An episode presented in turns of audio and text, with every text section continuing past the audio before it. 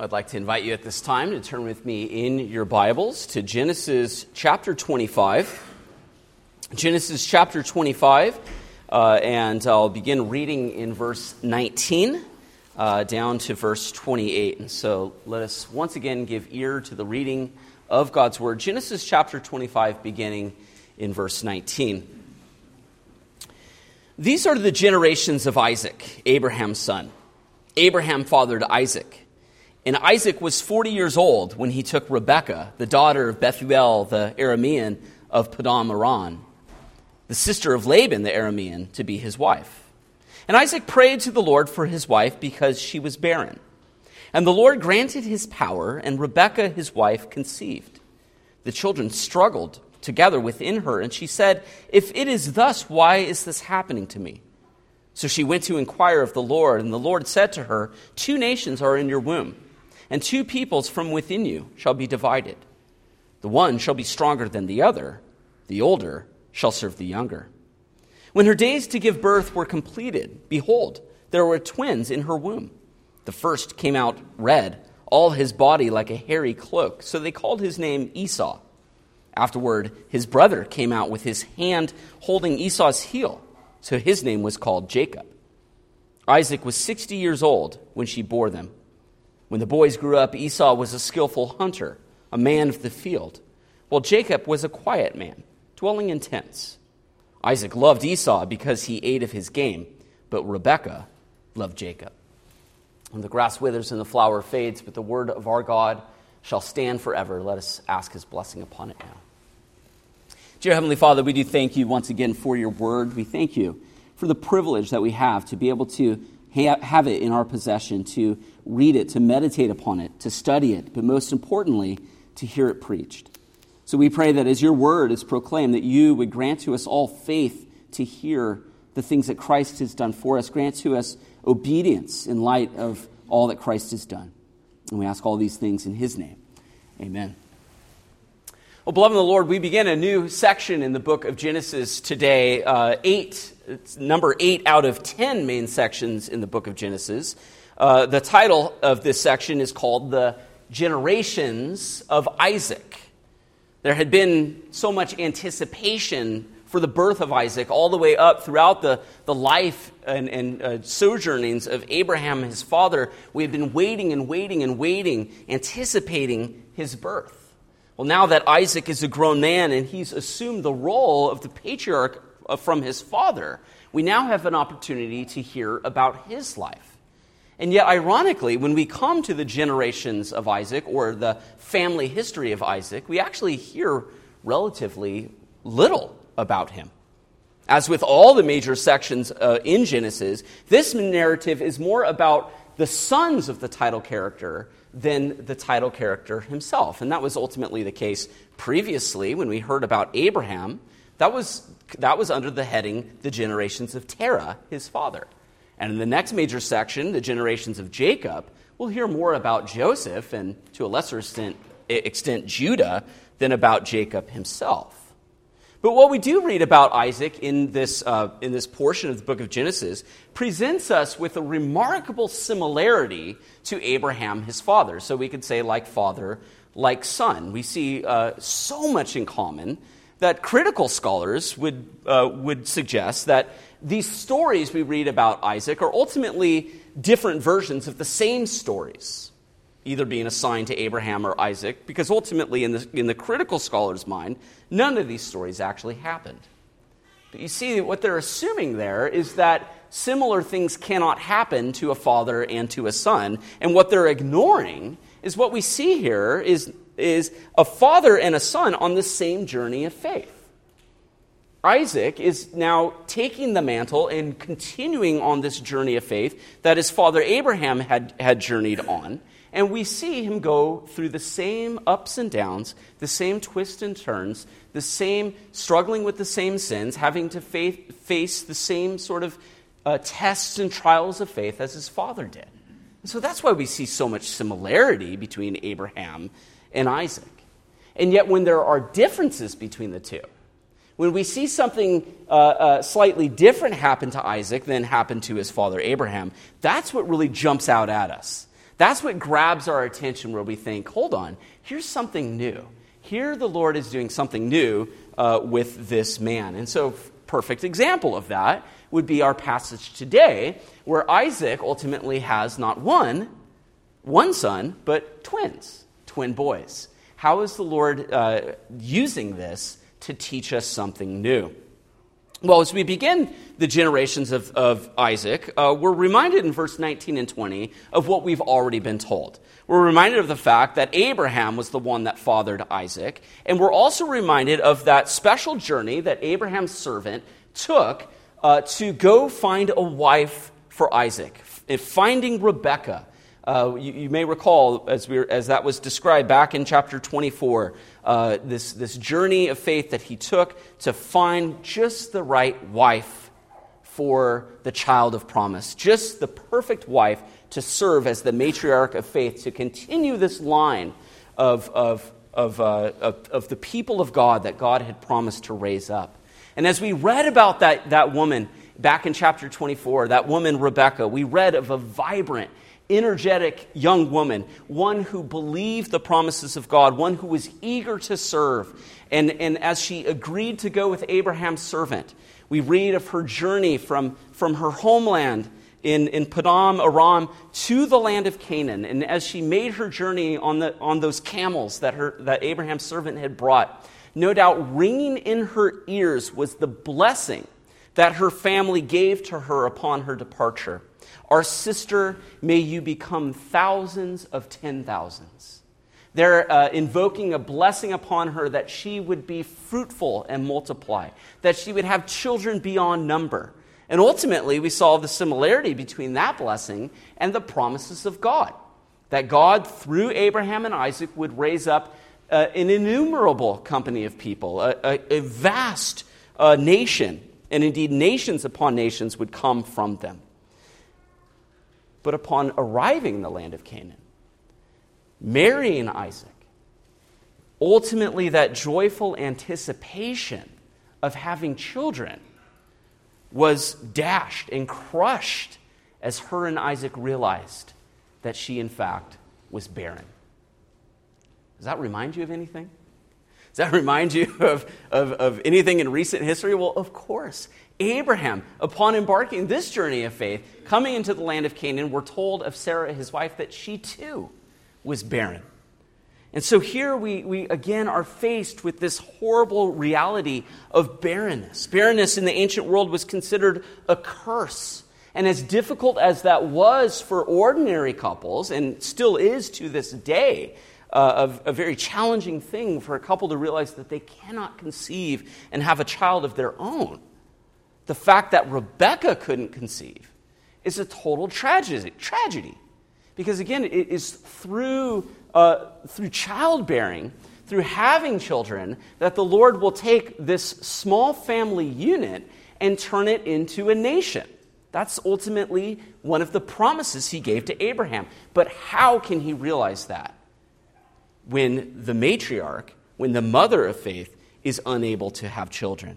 Once again, we see that the, the wife of the patriarch is barren and unable on her own power to produce the child of promise, unable on their own to be able to have children. And so here we see the Lord once again use barrenness to teach an important lesson that the promises of the gospel would not be realized through the works of the flesh. That the new heavens and new earth and the new humanity that would dwell in it would not come about through ordinary generation, but would need the extraordinary working of the Holy Spirit, would need the power of God to realize these things. And he uses barrenness to teach them this lesson. Well, if anybody knew that, that it was ultimately the Lord who opened and closed wombs, it should be Isaac. After all, think of Isaac's miraculous birth, the fact that he was born to a 90 year old woman. He knew that the Lord was able to open the wombs, and so Isaac acts in faith in verse 21, and we read that he prayed to the Lord for his wife. He prays that the Lord would open her womb. He prays that the Lord would bless them with children. And immediately there in verse 21, we read that the Lord granted his prayer. The way it's written, we might initially assume that, the, that uh, they realized they were barren, that he prayed, and immediately the Lord answered their question, uh, answered his prayer. That it was only a brief period of time that Rebecca remained childless. And we may wonder, wow, that's great. The Lord answers prayers awfully fast. Until we read later on that after the twins are born, in verse 26, that Isaac was 60 years old when the children were born. I've told you earlier, I'm not a math major, but we're told that he took Rebekah to be his wife when he was 40, and the twins were born when he was 60. And so, how long did Isaac have to labor in prayer for his wife to conceive? How long did they have to wait? 20 years. The Lord had them wait 20 years where this couple of the child of promise that through whom this nation will be born, 20 years have remained childless. That's only five years less than his father Abraham had to wait. And so the Lord, again, taking, uh, uh, teaching them patience, teaching them faith, teaching them to go through this journey, relying upon Him and His extraordinary power rather than what they can bring about through their own, uh, through their own might. And in a perfect example of be careful what you wish for, after waiting all, uh, over 19 years to conceive, when Rebecca finally does conceive and becomes pregnant, she immediately, or this pregnancy, is torture for her.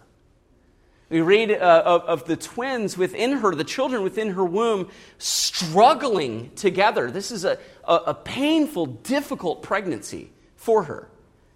Uh, the, the, Hebrew word there is very vivid when it, it, describes the children struggling within her womb. It can also be translated smashing or crashing into each other. This word is used uh, in Judges to describe a, a, a millstone falling on top of somebody's head and crushing it.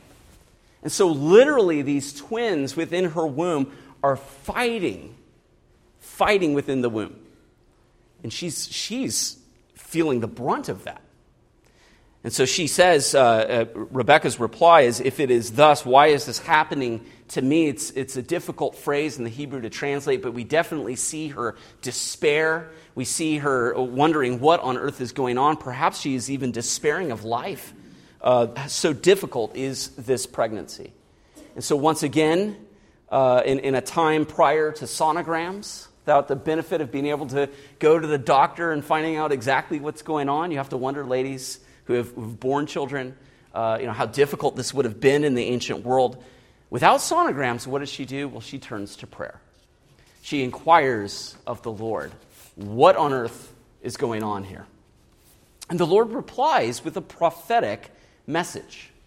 She is told in verse 23 that she has not one, but two nations within her womb. This is a very interesting way to, re- to describe uh, uh, infant twins referring to them as nations. But ultimately, what we have here in Jacob and Esau are the heads of two major nations that would emerge. We have Israel coming from Jacob and Edom coming from uh, Esau. And so here, literally, she has two nations within her womb that will be divided and uh, be divided into two people. And yet, we are told, or she is told before they are born, that the older shall serve the younger.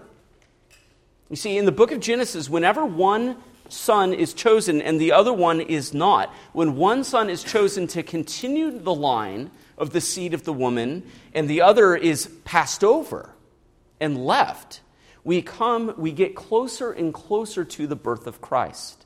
As we've seen this narrowing down, one has to be chosen and the other one is passed over. The, the reference there of the older serving the younger reminds us of the curse of Canaan.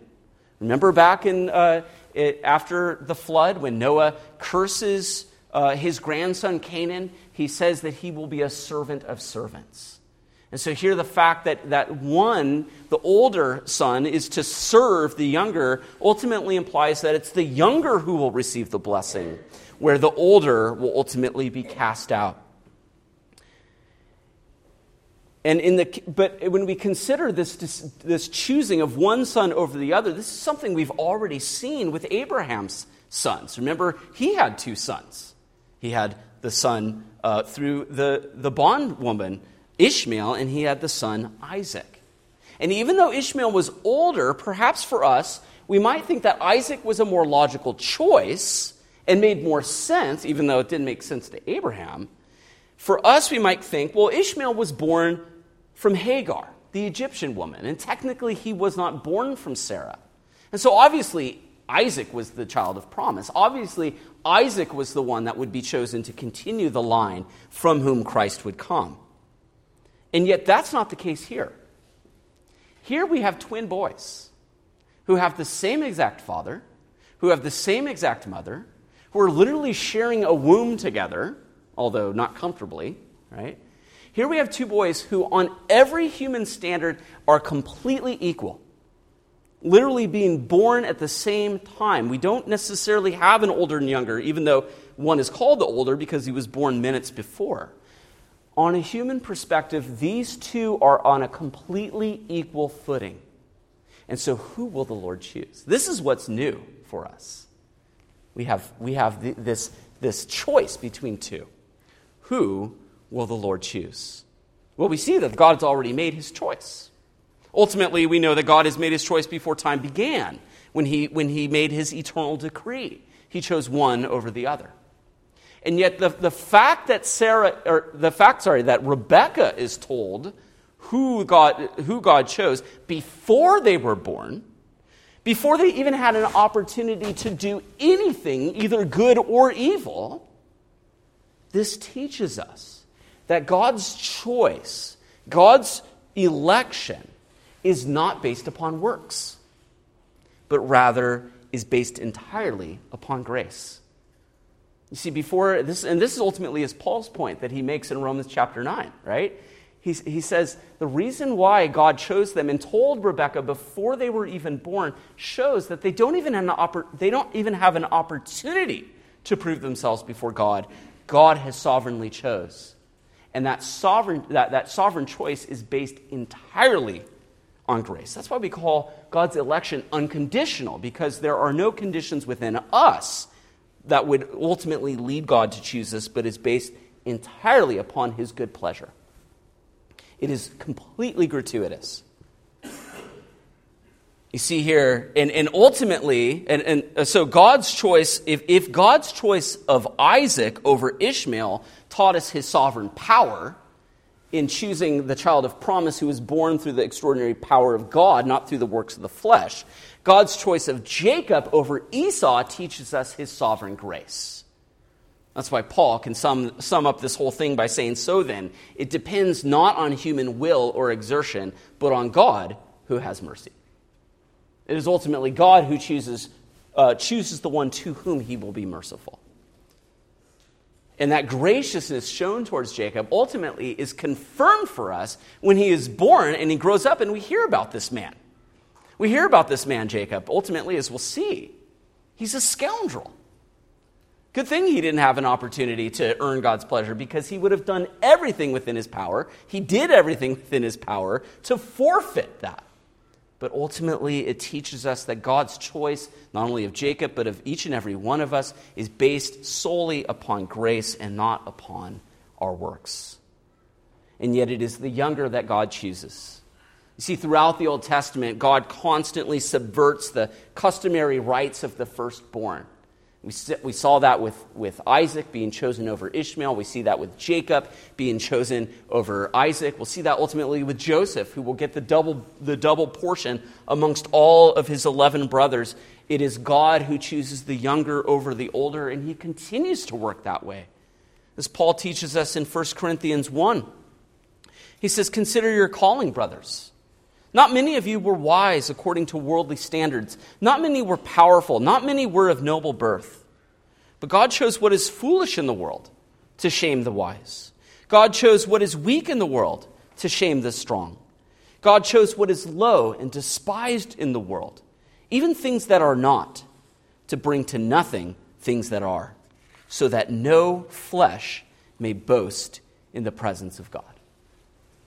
This is how the Lord is pleased to work. He is pleased to take the low and the humble and, and, and those who have nothing to contribute to make his people.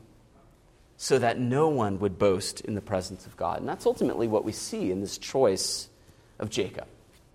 And so, as Rebecca is told this, this prophecy, uh, you have to wonder what she may have been thinking. She probably left uh, having inquired of the Lord, What's going on with my pregnancy? Why is it so difficult? Uh, uh she probably left just as confused as before. What does it mean to have two nations in my womb? Uh, ultimately, uh, it, perhaps all of that became clear in verse 24 when ultimately it's time to give birth. And behold, it's twins. It's two boys that are born. And then we see when we consider the, the naming of these twins in verse 25 and 26, it's interesting that they get their names from their distinguishing characteristics. I've known a, a, a number of twins throughout my life. Some, some twins are, uh, are completely the same, they look almost identical, right? And, and I have a hard time telling them apart. Whereas, inter- interestingly, other twins couldn't be more diametrically opposed. And that's ultimately what we see here with the birth of Esau and Jacob. We read that Esau was all red and he was hairy, a hairy child. And so what do they call him? They call him Hairy. That's what Esau means. Uh, ultimately, he'll also get the nickname Red because of, uh, we'll, we'll, see, Lord willing, next week, because he, he was wanting this red stew that his brother was making. And so here we have this red, hairy baby come out, and they say, well, let's call him Harry. And then when Jacob comes out, what is he doing? He is clutching his brother's heel. Here we see the struggle that they had within the womb is going to continue outside of the womb. And it's as if Jacob is doing everything within his power to keep his brother back. Uh, it's a, it's a, rem- a, remarkable story. Even unconsciously, he is, he is uh, being, trying to undermine his brother. And no doubt this would have uh, brought uh, laughter to his parents. And so, since he was clutching his brother's heel, what do they call him? Well, they call him heel grabber. Uh, and ultimately, one who grabs the heel is, is one who is a cheater, is a scoundrel. And ultimately, that's what Jacob means. Uh, it's funny, I named my own son that, but it's a good name, right? And, and, so, they, so it's these distinguishing uh, character traits the, the, the, red hairy baby and then the other baby who's clutching his heel. Ultimately, these things set the stage for later in life. Uh, uh, the, the, the things that we are told here set the stage for events that are to unfold as these boys grow up. But ultimately, the one thing we see is their struggle within the womb will most certainly continue outside of the womb.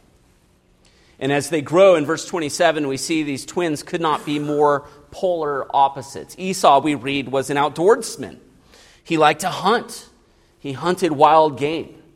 And in stark contrast, we, we're told that Jacob was, at least as it's rendered in the ESV, a quiet man. This is a difficult word uh, to uh, translate. Ultimately, the, the word is more commonly translated perfect or complete, and that's usually used in a moral sense, but we know that's not true of Jacob. So it wouldn't be right to call him a perfect man, but perhaps uh, uh, other people have suggested a cultured man or a civilized man, as opposed to his brother, who's, who, who's a bit more uh, uh of a brute. And yet, whatever it means, it's, it's, clearly a contrast between the brothers. But we're also told, in, in contrast to the fact that Esau liked to live out in the field and, and, be hunting all the time, we read that Jacob liked to live in tents. And we have to wonder, well, what kind of person is this guy?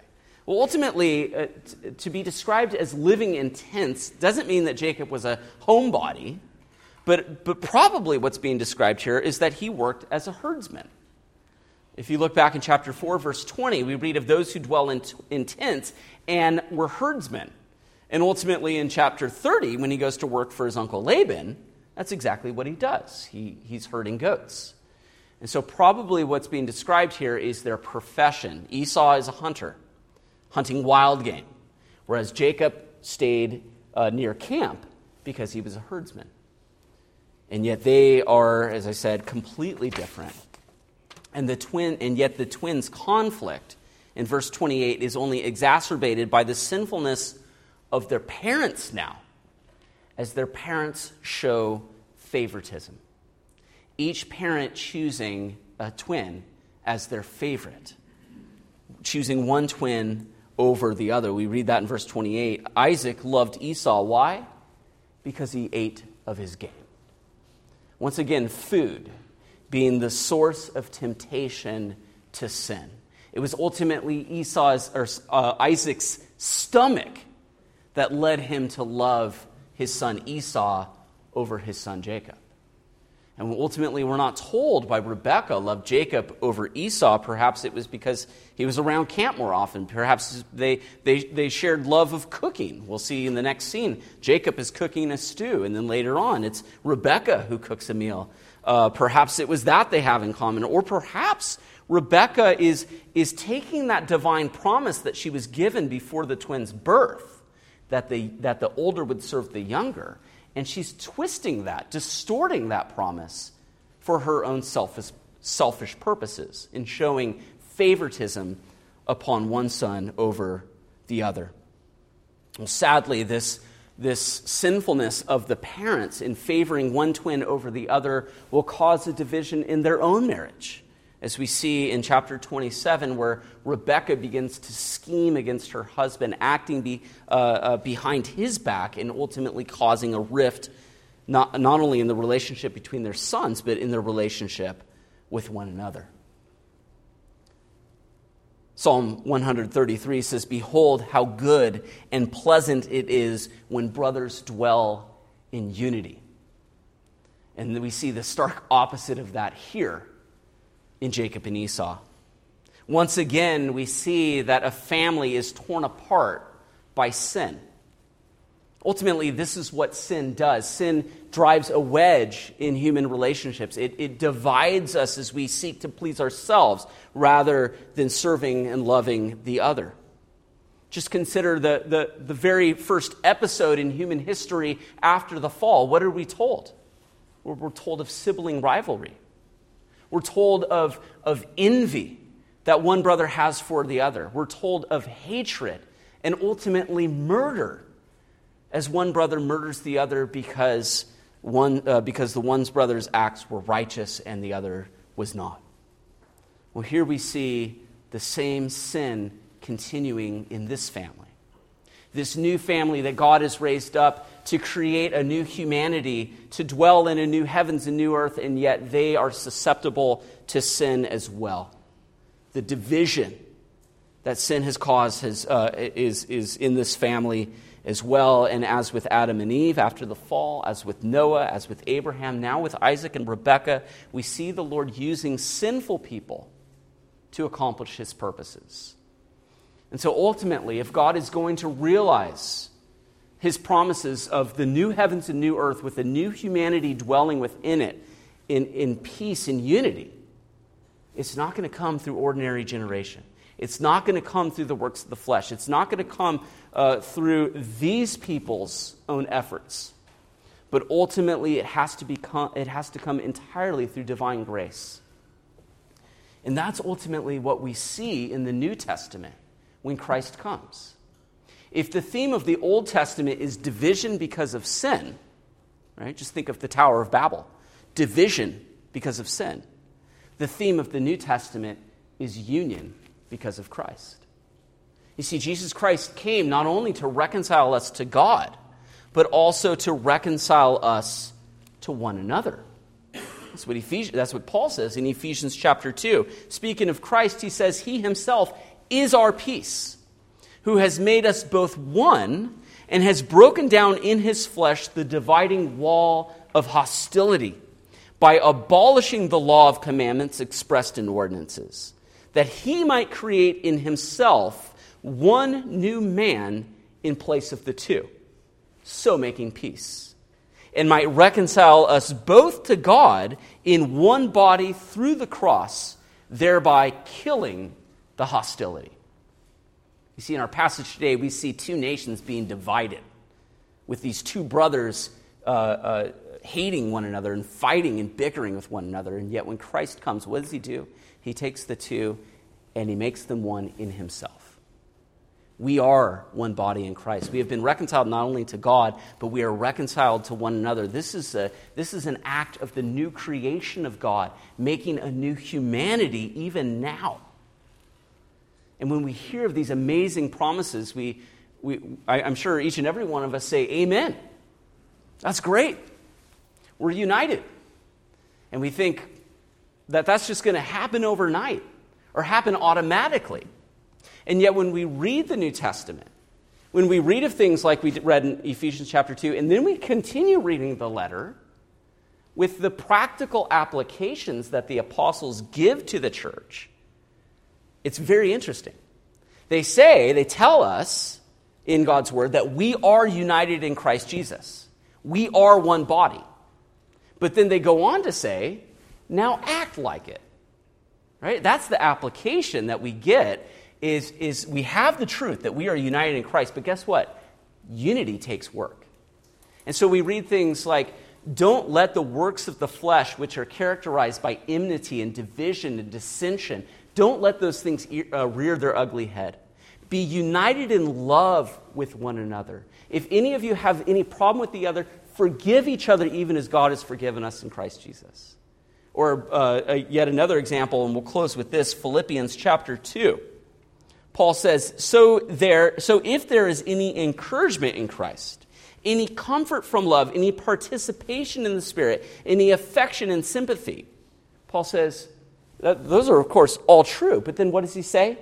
Complete my joy by being of the same mind, having the same love, being in full accord and of one mind.